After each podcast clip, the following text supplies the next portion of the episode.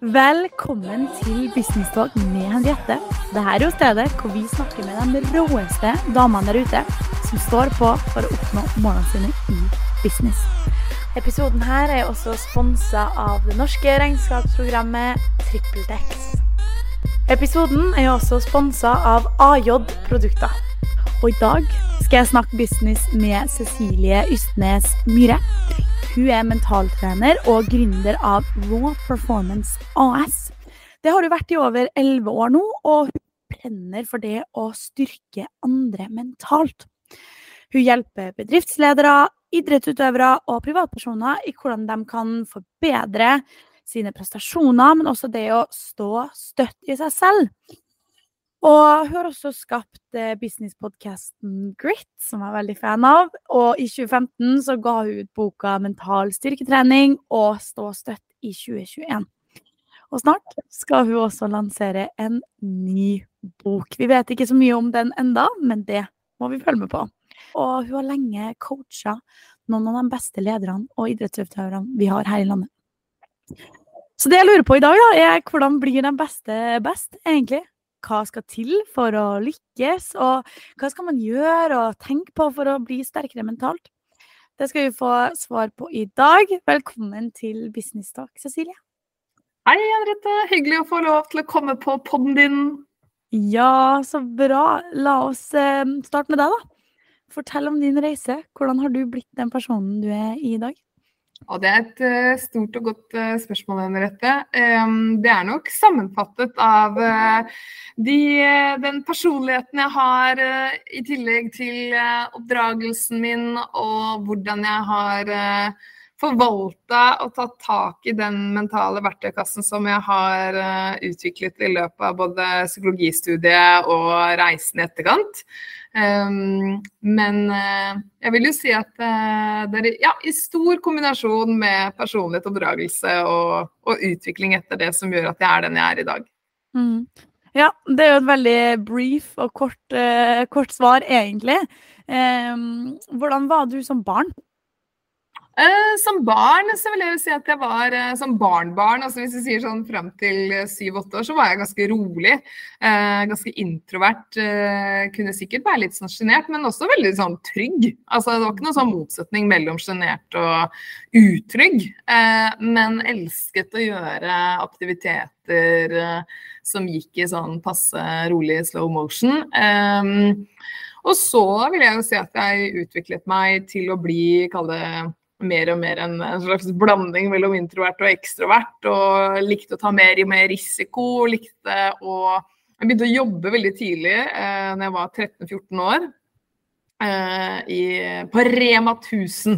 Eh, og jeg syntes det var kjempegøy å liksom ta i tak og jobbe masse. Og eh, elsket det mye mye mer enn den der teoretiske skolegangen. Og så, um, så, så, ja, alltid elsket å jobbe og ta i tak. Og jeg vokste opp på gård. eh, og med dyr, og, og, det har vært en stor del av livet mitt. Uh, med nære og gode relasjoner. Og så tok jo da Eh, veien meg til eh, Oslo etter jeg var ferdig med videregående. Og kjente alltid et veldig sånn, sterkt kall på å kunne jobbe med mennesker og psykologi. Det var veldig sånn, klart for meg. Ja. Ja. Du har jo en psykologibakgrunn, så du tok jo psykologistudiet. Og det har jo på en måte også Du har ikke blitt psykolog, men du har blitt mentaltrener. Fortell liksom om den overgangen der. Hvorfor ville du bli mentaltrener, og ikke ja. bare psykolog, kan man si? Ja, um, nei, det var jo Intensjonen da jeg begynte på psykologistudiet, var jo å bli psykolog, klinisk psykolog. Um, men det er ofte litt sånn at man, man, kan drømme om ting man ikke helt vet hva innebærer eller inkluderer. Og sånn var det litt med meg. at Da jeg begynte på studiet, så skjønte jeg jo mye mer hva klinisk psykologi innebar. Uh, og jeg må jo si, i fra mitt perspektiv, så er jo det ganske eh, tungt arbeid. Du skal være motivert for det. Du, du, snakker, du, snakker, med mennesker som har store store utfordringer i livet, kan ha. Mm. Og du skal også ha en god dose både tålmodighet, for det er ofte lengre prosesser eh, som kan sitte ganske dypt. Så det, det, appellerte ikke helt til min eh, personlighet i forhold til det som elsker Um, og se mye fremover. Jeg er en utålmodig sjel uh, som elsker tempo. Så, så jeg uh, forelsket meg mye mer i organisasjonspsykologi, idrettspsykologi, altså prestasjonspsykologi. Så, ja. så, derfor så ble det å jobbe med anvendt psykologi, og da mentaltrening. Mm. OK. Og da kommer vi jo inn på det her med prestasjoner og prestasjonspsykologi og mentaltrening. Hvordan mener du at man da forbedrer Hvordan kan man forbedre sine prestasjoner? Hvordan blir man mentalt sterk, i dine øyne? Ja, eh, det er sammensatt, eh, men det korte svaret er jo øvelse. Uh, repetition is the mother of skills. Uh, og så vil det sannsynligvis være en kombinasjon av både mentaltrening, taktisk trening, teknisk trening, fysisk trening. Litt avhengig av hva som er den arenaen vi ønsker å få et potensialet på. Men, uh, men og dette gjør vi også bevisst og ubevisst, uavhengig om vi har den kompetansen jeg har. men ved å sette det i system og trene på det kontinuerlig, så har du en mye mer større effektiv reise og fremgang og du kan endre atferd. Og så styres jo det her litt også selvfølgelig av vårt DNA og, og hva vi har av utgangspunkt. Men, eh, men, eh, øvelse gjør mester. Ja. Og hvis eh, vi skulle hatt en mental styrketreningsøkt sammen nå, hvordan ville du starta med, med meg? ja. Eh, nei, og du, du utfordra meg jo litt før start i dag også, hvis vi ikke bare kunne sette i gang. og selv om jeg berømte deg for den utfordringen, så, så, bremset jeg deg litt. Og det er jo grunnen til at jeg, eh, på samme måte som at noen tror at mentaltrening, det bruker vi hvis vi har et problem, så er jeg veldig sånn nei, det gjør vi ikke. Vi gjør jo dette fordi vi ønsker å skape en form for excellence i det vi holder på med. Det er jo dels som liksom, prestasjonspsykologi handler om. Eh, men det er heller en quick fix. Så hvis vi skulle startet, så ville jeg jo for det første hatt en god prat med deg på, på telefon eller Zoom, eller eh, om du hadde kommet hit på kontoret, hvor vi hadde snakket mye mer om, om din bakgrunn, hvem du er, hva du står for, eh, din arena. Og hva er det du ønsker å utvikle deg på? Eh, og så ville jeg jo etter en sånn type kartlegging gått tilbake og tenkt på hva, hva, slags type mentale ferdigheter er det jeg tenker er kjempeviktig for deg, med ditt utgangspunkt og dine mål. Og således prøvd å lagt opp en, eh, et treningsprogram da, for, å, for, å, bruke det, den metaforen. Ja, da vil jeg stolt snakke om min nye sponsor, nemlig AJ Produkter. AJ Produkter det er et imponerende selskap som har i all sin drift vært familieeid. Og det står det stor respekt i. De har bygga seg opp siden 70-tallet, og nå er de i 19 land. AJ Produkter selger alt fra kontormøbler, butikkmøbler, innredning til konferanser, garderober og til og med møbler til skoler. De har faktisk alt hva du kan tenke deg til kontoret. Og mange tror at AJ Produkter produserer varer utenfor Europa, men det her stemmer faktisk ikke. De har mange varer produsert i Europa i høy kvalitet, og mye er også egenprodusert. Hos eh, AJ-produkter så får man mye for pengene. Prisene er fornuftige, så hvis du er på utkikk etter nye kontormøbler, eller bare en enkel oppbevaringsboks, et skap eller heve-senkebord til hjemmekontoret, så lover jeg det. AJ-produkter de har så mye på hjemmesida deres. Så det er bare å gå inn og sjekke ut hva de har. Jeg har lagt til en link til hjemmesidene deres eh, her i beskrivelsen. Og du de leverer faktisk til hele Norge.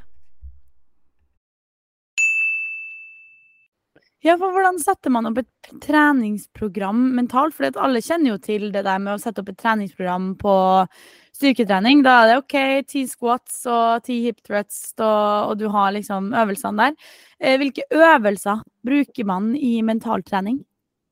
Ja, og på samme måte som om du vil finne mange ulike typer filosofier på hvordan man skal styrke f.eks. Eh, en eh, kropp.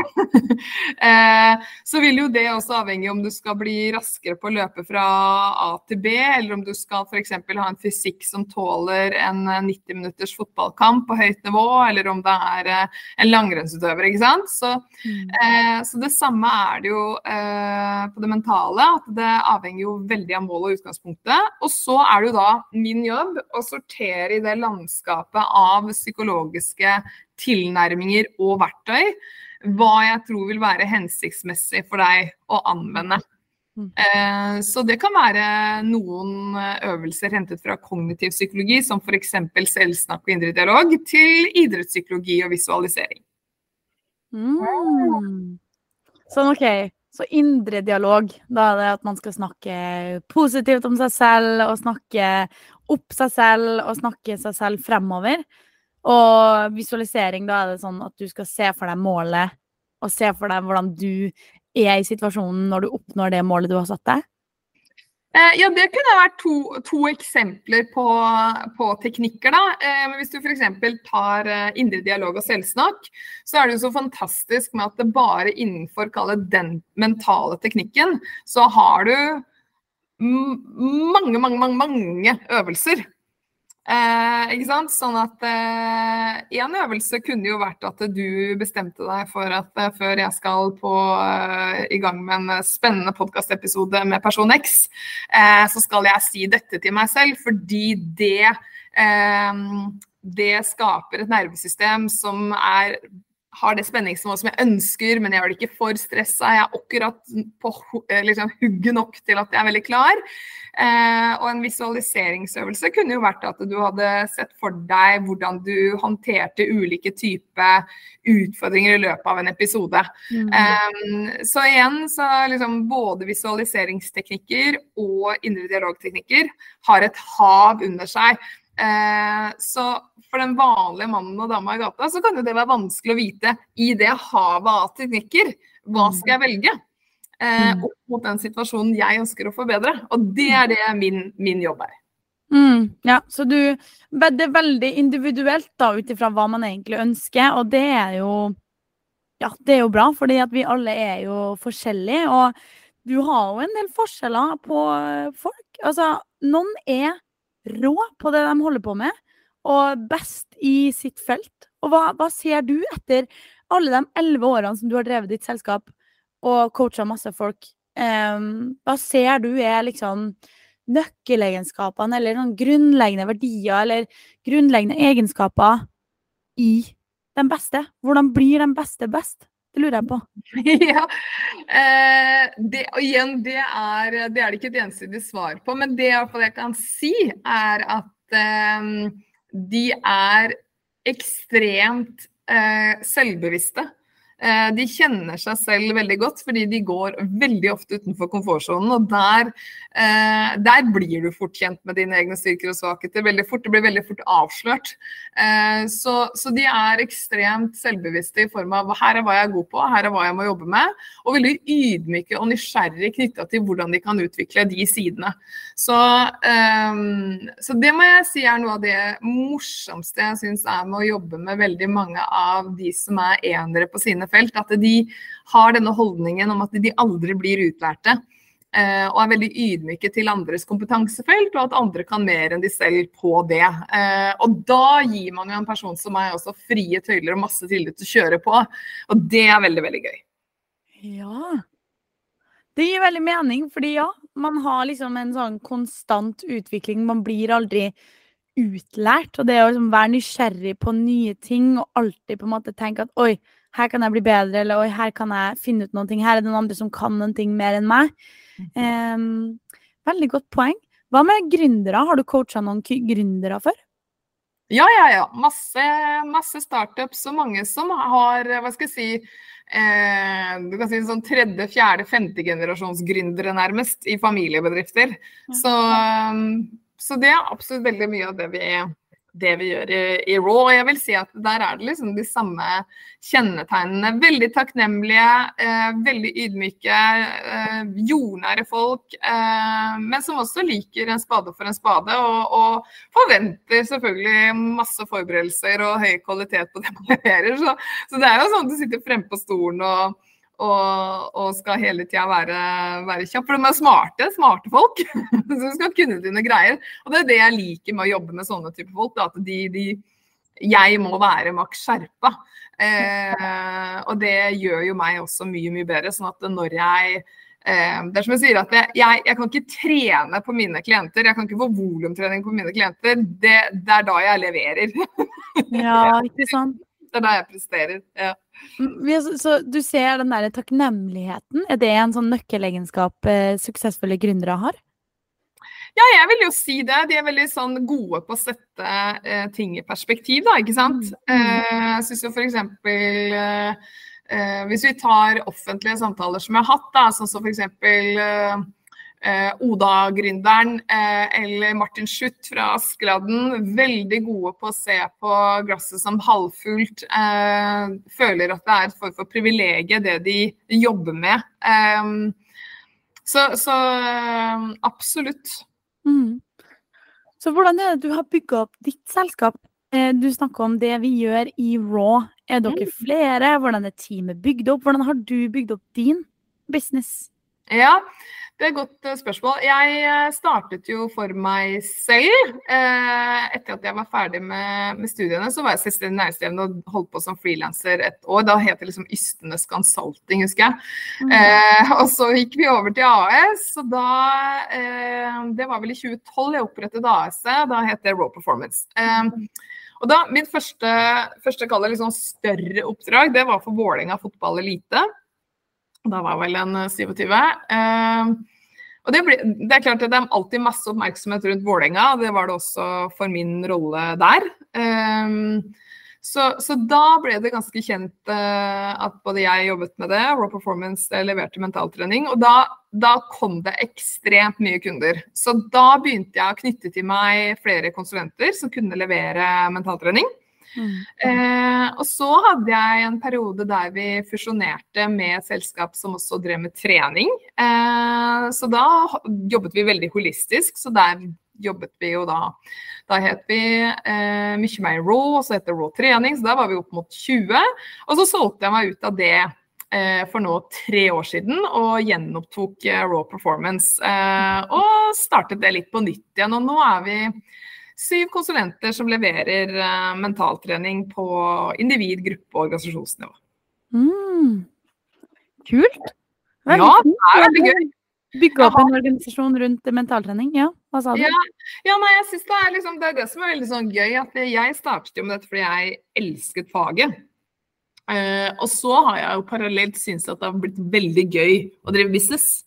Uh, så jeg må jo si at det er en sånn eh, liksom, to ulike hatter jeg elsker å ha på meg. Det ene er mentaltreneren, og det andre er jo gründeren. Eh, som elsker å faktisk til og med nå, eh, etter å ha hatet matematikk, eh, elsker å sitte med regnskap og, og, se hvordan man kan optimalisere ting. Det hadde jeg aldri trodd. Apropos regnskap, da må jeg jo også bringe inn eh, TrippelTex. Det er jo min sponsor på podkasten her, faktisk, og mitt regnskapsprogram. Eh, så du driver regnskapet selv, altså? Jeg har jo skaffa meg regnskapsfører og Nei. Nei, ja. det er ikke riktig. Altså, jeg, vi også har TrippelTex i tillegg til BDO. Så jeg driver ikke med Men jeg har jeg selvfølgelig Jeg sier selvfølgelig, da. Eh, jeg kjenner jo også at jeg som gründer må ha eh, styre og eie mitt eget budsjett. Eh, så når jeg sier å drive med regnskap, så er det fordi at eh, da sitter jeg og, og, styrer budsjettet og regnskapet og hele tiden legger en strategi ut fra det. Og det syns jeg er veldig veldig gøy. Men selve kvitteringsjobben og alt det manuelle, det kan sånne regnskapssystemer eh, fint gjøre for meg. ja, enig. Ja. Sånn, du sender bare faktura og legger inn utlegg, så er det på en måte fiksa. Gjør du budsjetteringa i TrippelTex òg, eller? For det, det er også mulig. Ja, I know. Uh, til dels. Til, til dels. Ja. ja. Jeg har også prøvd den ut, hvor man kan da legge ut okay, hvor mye skal du tjene i løpet av året. Hvordan må det fordele seg ut på de ulike månedene. Det er jo ganske spennende, fordi som også trener Jeg er jo også blitt coach, eh, og man merker jo det at eh, tilbud, etterspørsel, det der med at folk eh, reacher out til en, det kan være veldig følsomt Forstår du hva jeg mener? At det er noen som bretter ut hjertet sitt og sier 'jeg har lyst til å forbedre meg innenfor noen ting'. Um, det, det, opplever jeg som en litt sånn merkelig måte å drive business på andres personlige utvikling. Har du tenkt over det noen gang? På hvilken måte da? Hva mente du nå? Ja, men sånn at man, man, man, man, hjelper andre i form av å forbedre dem selv. Mm. Eh, og, og, man blir jo på en måte man, betaler jo for en coach eller en trener for å forbedre seg selv. Um, og det kan være veldig sårbart. Fordi man blir jo nødt til å brette ut hele hjertet sitt for å kunne forbedre seg innenfor det som er tøffest for en selv. Eh, og hvordan opplever du det å drive business på det? På noe som er så personlig for folk? Ja, eh, for det første så Jeg er jo enig i at det selvfølgelig en del av det som inkluderer en sånn type arbeid, eh, kan være sårbart. Når det er sagt, så jobber jo vi da sant, veldig prestasjonsorientert. Så det handler jo nesten mer om hva man gjør, og ikke hvem man er. Eh, og vi mm. ser jo veldig liksom, du bruker kanskje de første sesjonene på å se tilbake i, i, livet ditt og gå gjennom det, og så ser man jo ekstremt mye fremover. Er jo veldig øvelsesrelatert. Ja, ja. Eh, så det skiller seg nok eh, fra mer den derre tradisjonelle coaching. Eh, eh tilnærmingen. Eh, mm. så sånn sett så, så, er det ganske stor forskjell. Når du er ferdig med en prosess så skal du vite hva du har gjennomgått. Her er øvelsene du sitter gjennom. Eh, men eh, nei, jeg tenker jo at i, når du jobber med mennesker, så har du mye makt. Og du er nødt til å tenke mye moral og etikk. Yep. Ja. De stoler jo på det du sier. Eh, ja, eh, det gjør de. Og de er ve også veldig gode på å utfordre det vi sier. så det er, ikke, det er ikke noe. Men, men, her tenker jeg det handler om å ha med seg moral og etikk-kompasset sitt. Eh, både i form av at vi har jo f.eks. alltid en gratis prøvesamtale først. Fordi eh, vi skal kjenne at det vi skal levere på er det vi kan, ikke det vi ikke kan. Mm. Eh, personen skal vite hva de går i gang med, hva de ikke kan forvente. Eh, de skal vite at det er 100% konfidensialitet, eh, osv. osv. Og så, så er jo vi ekstremt trent i det. Eh, I å vite hvor grensene går. Så er det mm. f.eks. sånn at vi tenker at her er det en person som har mer behov for terapi osv. Så, videre, så sourcer vi jo vi de over til enten om det er fastlegen, og så går det via den veien, eller vi har gode samarbeidspartnere. Ja. Så nei, jeg kjenner at uh, så lenge man har med seg den integriteten og moralen i det, eh, mm. så, så, er ikke det no, noen utfordring. Nei. nei. Det er viktig at man også på en måte meg, da, når jeg coacher, så syns jeg det er viktigere å stille spørsmål og få personen Fordi den personen man coacher, sitter med svaret selv. Det handler bare om å få den personen til å innse det, eller få annen, et annet tankemønster i forhold til det. Det å på en måte bli eh, Se mer muligheter istedenfor problemer. Eksempel, ja, se på et problem som en utfordring som man kan overkomme, som man faktisk kan takle, og komme på andre sida. Så da lurer jeg også på hva, hva har vært mest utfordrende for deg på din reise, sånn personlig, i det å bygge opp et selskap? Fordi det er jo det er beinhardt, det er tøft, liksom. Ja. Det er ikke bare walk in the park. Nei. Eh, nei, altså, men først kan jeg egentlig si litt det du sier først. Ja, for jeg tror nok at eh, litt sånn som du beskriver hvordan du anvender coaching, så jobber jo vi mer med anvendt psykologi. ikke sant? Sånn at eh, vi vil jo også kunne gi en del råd Eh, og det er mye mer direkte samtaleform. sånn at det, det skiller seg nok ganske mye på tilnærmingene. Eh, det er det ene. Eh, men hva har vært mest utfordrende? Jeg må jo si at det, det er klart at jeg som alle andre, når du elsker det du holder på med, så er det vanskelig å begrense seg selv. så, så, så, jeg er jo den klassiske faresonen hele tiden å kunne jobbe for mye. Nå er jeg jo bikka 40, så nå har jeg begynt å ha lært. Men men eh, nei, det er hele tiden det å begrense seg selv. Derfor syns jeg det var fantastisk da jeg fikk en datter for fire år siden. For da var det sånn her Nei, nå, nå er jeg veldig, veldig god grunn til å ikke jobbe på kveldstid og bare henge med henne og, og nyte livet på den måten. Så nei, det vil jeg si har vært kanskje den største utfordringen, å begrense meg selv. Ja. Mm. OK. Hva du motiveres av? Hva motiveres du av? Ja, det er ganske klart. Det er jo hjelpe andre. Det er jo altså sånn når de vinner, så vinner jeg. Så det er Ja. Nei, den er, den er soleklar. Hvordan holder du, holder du, balansen da, når du har store mål og store budsjetter og som du skal oppnå, og så skal du holde en work-life balance, du skal være med dattera di, du skal passe på å ikke brenne ut. Eh, det er jo mm. det som du sier med å begrense seg selv. Hvordan eh, holder du balansen og keeping yourself sane i prosessen? ja. eh, jeg har nok for det første akseptert at den balansen eh, altså et, At det ikke er et mål i seg selv å alltid være i balanse. Eh, det syns jeg det er veldig verdifullt å ha Oi. den varmen etterpå. Altså det, eh, det er også når jeg er på min mest slitne eller jeg kjenner på perioder hvor det er for mye nå, at jeg lærer mye. sånn at eh, det å være gründer mener jeg er en livsstil. Eh, det ene går over i det andre. og Jeg er veldig opptatt av at ikke det ikke skal være eh, motpoler som konkurrerer mot hverandre. Eh, mm. men at har jeg lyst til å lese en fagbok på, i ferien, eller jeg har lyst til å ta opp Mac-en og jobbe litt, så er det, er det, greit. Og jeg tror at det at jeg har litt, fått litt sånn lave skuldre på at det er en livsstil, det mm. gjør jo også at det gir meg mye mer energi.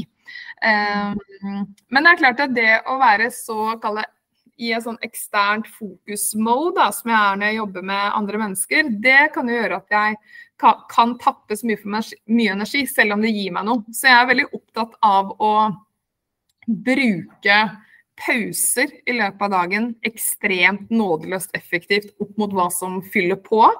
Eh, sette grenser, og det betyr jo at jeg må stå i det at eh, andre folk ikke alltid liker. Eh, at jeg ikke gjør det de vil, eller det de sier, eller det de ønsker. Men jeg er ganske klar på Nei, hvis jeg skal gjennomføre dette, så må det bli litt on my terms.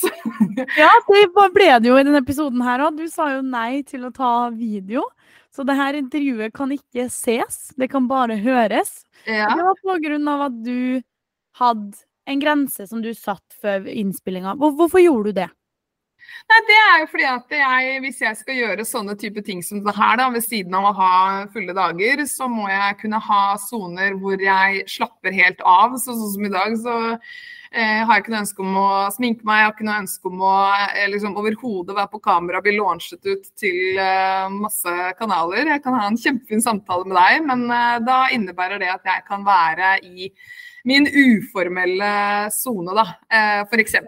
Um, så, så, det er sånne Det kan være at jeg f.eks. er på konferanser og har levert på scenen en hel dag, men sier at uh, nå går jeg på rommet og slapper av. Uh, og legger meg klokka åtte, og så sitter andre og er nettverker og connecter og sånn. Og det, og det, her har jeg holdt på med i 15 år. Jeg vet at hvis jeg skal vare over tid, eh, så må jeg spille på lag med hvem jeg er og hva jeg har behov for eh, mm. også.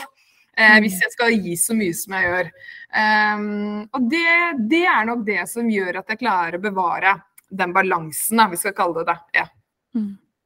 Gjør du mentaltrening med deg, med deg, selv? Hvilke verktøy bruker du? Har du noen du liksom nylig har brukt? I dag eller i går, eller?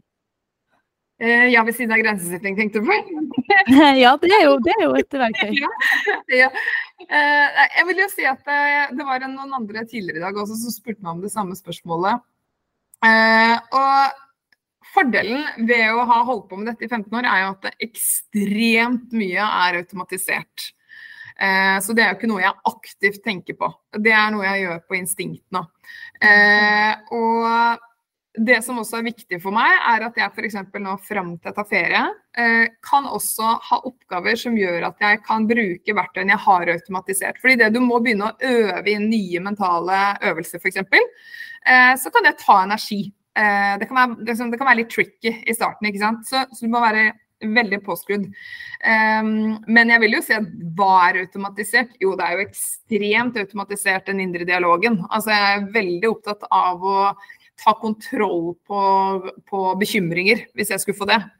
Eh, jeg er ekstremt målbevisst. Så, sånn som da, Nå har jeg et mål med denne dagen. at uh, Denne mandagen uh, der er det administrasjon. Det, jeg må være konsentrert på en del ting. Det er også en ladedag for Cecilie. Så det betyr jo at alle prioriteringer og valg skal gå opp mot det. Så, så, jeg vil jo si at jeg bruker jo alt fra mål, visualisering, indre dialog, emosjonsregulering, verdiene mine. Eh, jeg elsker jo å, å bruke den ja, den verktøykassen det, er, det, det, faktisk er. Og jeg hadde jo aldri, tror jeg, turt å gjort så mye nytt.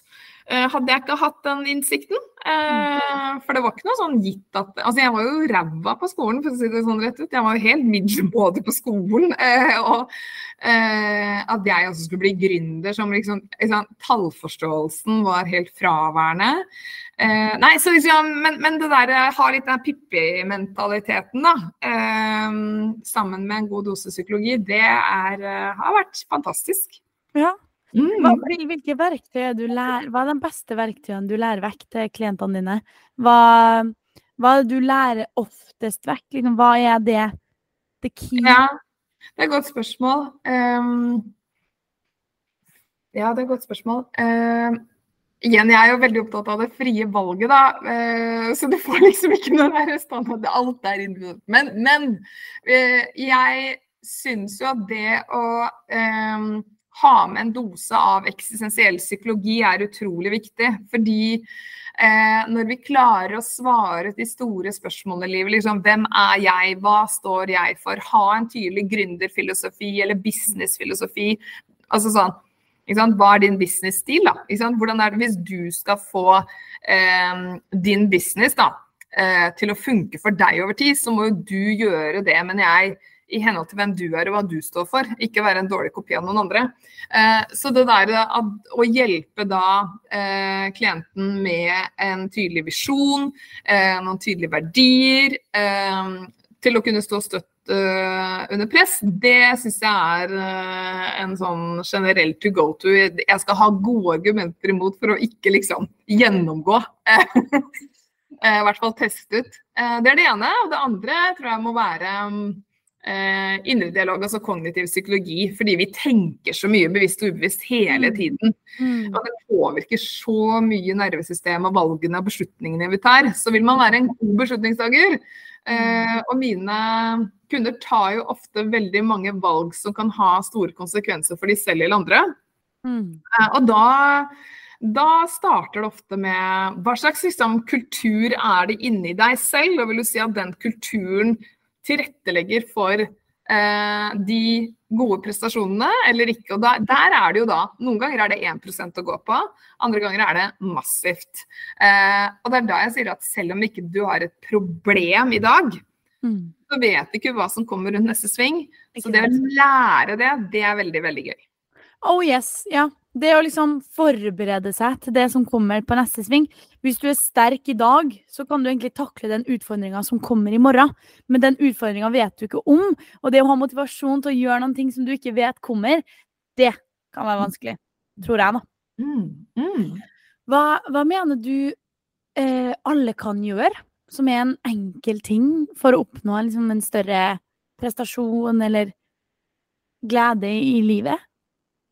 Ja, det er et godt spørsmål. Jeg tenker i hvert fall det med å øh, Kanskje to ting, da. Én, uh, ta seg tid til å sjekke inn med seg selv på morgenen. Altså hva har jeg å jobbe med i dag?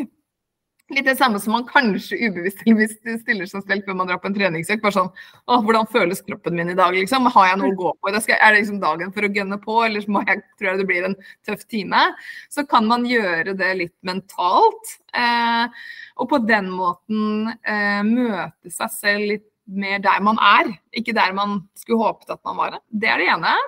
Uh, og det andre er jo å sette en klar intensjon for dagen. Uh, når jeg legger hodet på puta i kveld, hva er det jeg håper å sette tilbake på? Og hva må til, da? Mm. Mm.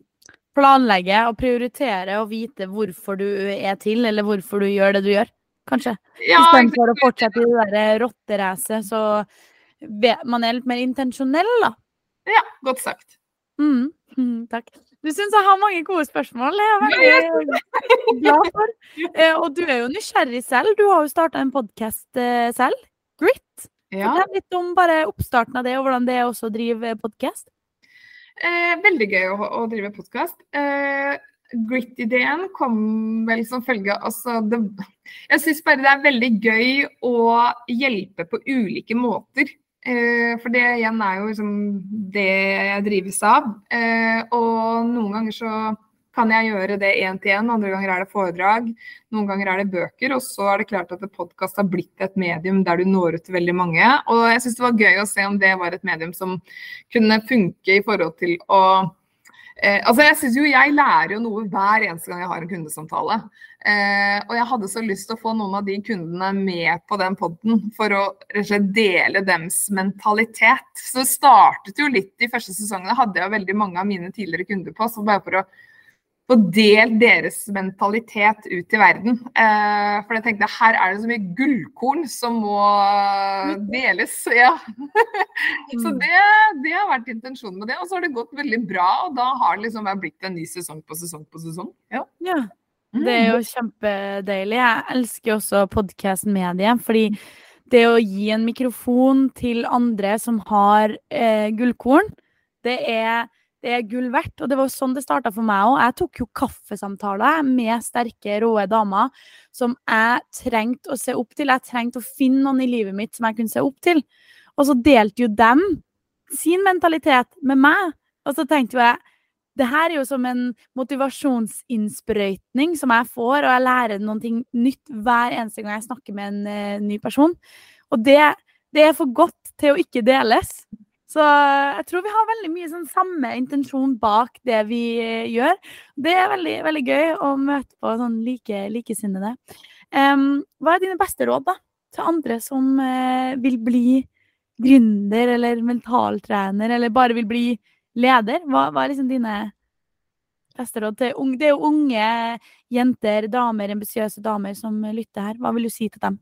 Å, godt spørsmål igjen. Eh, hva vil jeg si til de? At eh, det er jo veldig mange som, som som, tenker hva vil jeg bli når jeg blir stor, og kan jeg bli noe sånt? Jeg vet ikke helt. Og så er det veldig mange som tenker at de må ha den store klarheten før de overhodet begynner. Eh, og det tenker jeg liksom Jeg var veldig privilegert og hadde en sånn klar idé om at jeg ville jobbe med psykologi, og eh, jeg elsket frihet. Så det å liksom ta den risikoen og bli selvstendig næringsdrivende, det var ikke så veldig ut av komfortsonen. Det høres litt sånn blærete ut kanskje, men det, det var det, helt andre ting jeg kan gå ut av komfortsonen min på.